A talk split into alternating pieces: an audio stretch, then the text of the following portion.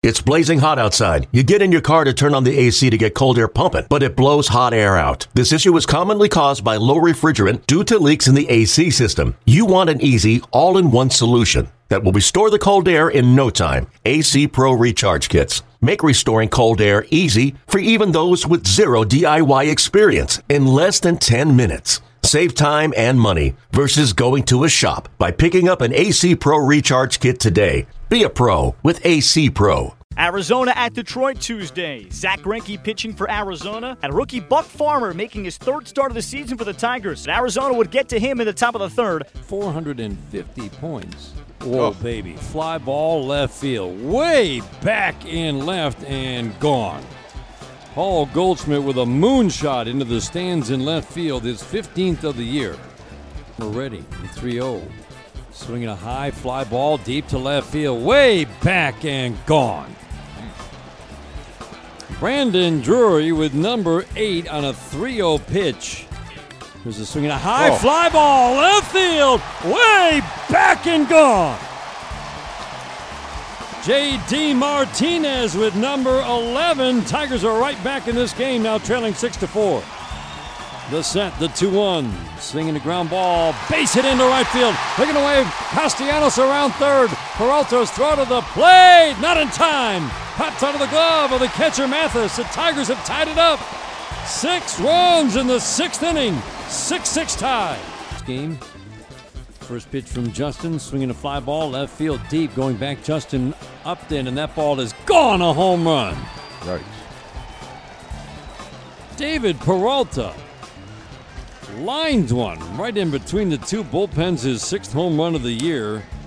First pitch of the ninth inning and a 7 6 lead for Arizona. The D backs blow a 6 0 lead, but they eventually beat the Tigers 7 6 in Detroit on Tuesday. David Peralta, 3 for 5, including his go ahead homer in the top of the ninth. The Tigers climbed out of a 6 0 hole to tie the game, but eventually fall 7 6 to Arizona on Tuesday. Here's Tigers manager Brad Ausmus after the game you know, we did a good job fighting back tonight, getting in, tying the game. Uh, unfortunately, they scored in the top of the ninth and and, and beat us. But uh, uh, for a game that looked like it was going entirely Diamondbacks' way, I thought we did a good job turning it around. He was locating very well. He's he's very he's, he's, a pitcher. You know, he doesn't throw 95 anymore, but he's a pitcher. He can locate in and out. He changes speeds. He changes speeds on his breaking balls. Uh, he's got a good slider. He's always had a good slider.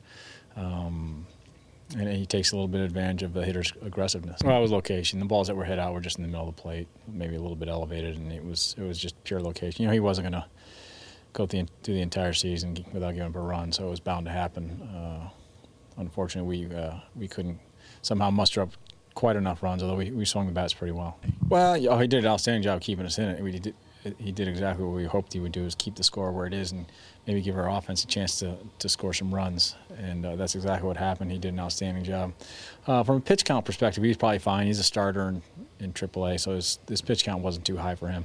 The Tigers bullpen held down the fort for a while, including reliever Chad Bell. Here's Bell on his Tuesday performance. Uh, well, I mean, first off with our lineup, you know, you know, you got to look at it as nothing's really ever out of reach. I mean, these guys are going to battle, have quality at bats, and uh, mindset's just try to keep it right there as long as possible and let them, you know, do what they did.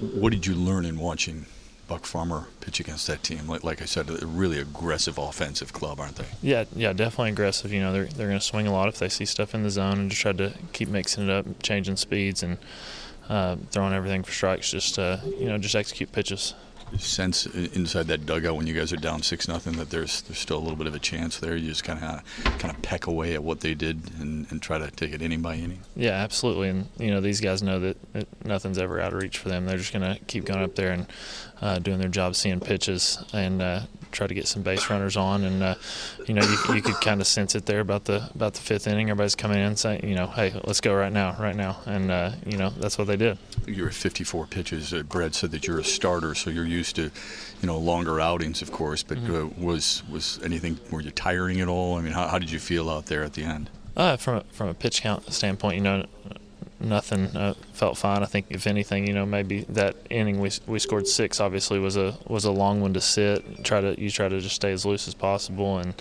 um, but I mean, no excuse really for not executing pitches. You know, when the guy comes up, when I faced that first guy in the seventh, but it's def- not really a pitch count thing. It's more of just sitting around for that's probably 30 minute, 35 minute inning. So. in that inning, you get bases loaded, one out. Your mindset to, to uh, Blanco, I think it was. You fell behind right in. Did you did you throw him a breaking ball on uh, three two to get that double play? Uh, I think it was I think it was two seamer. Uh, two seamer inside, and uh, you know we had kind of we had thrown him a few sliders and trying to, and he'd got you know hopefully try to get him looking looking out there, and then three two. You know I think we went, I think it was back to back. I think he fouled one off. Also, it was just back to back. You know two seamers right. trying to go in and just get a ground ball, and you know he hit it hit it right to Ian, nice. and they just kind of how you drew it up. Yeah, right? exactly.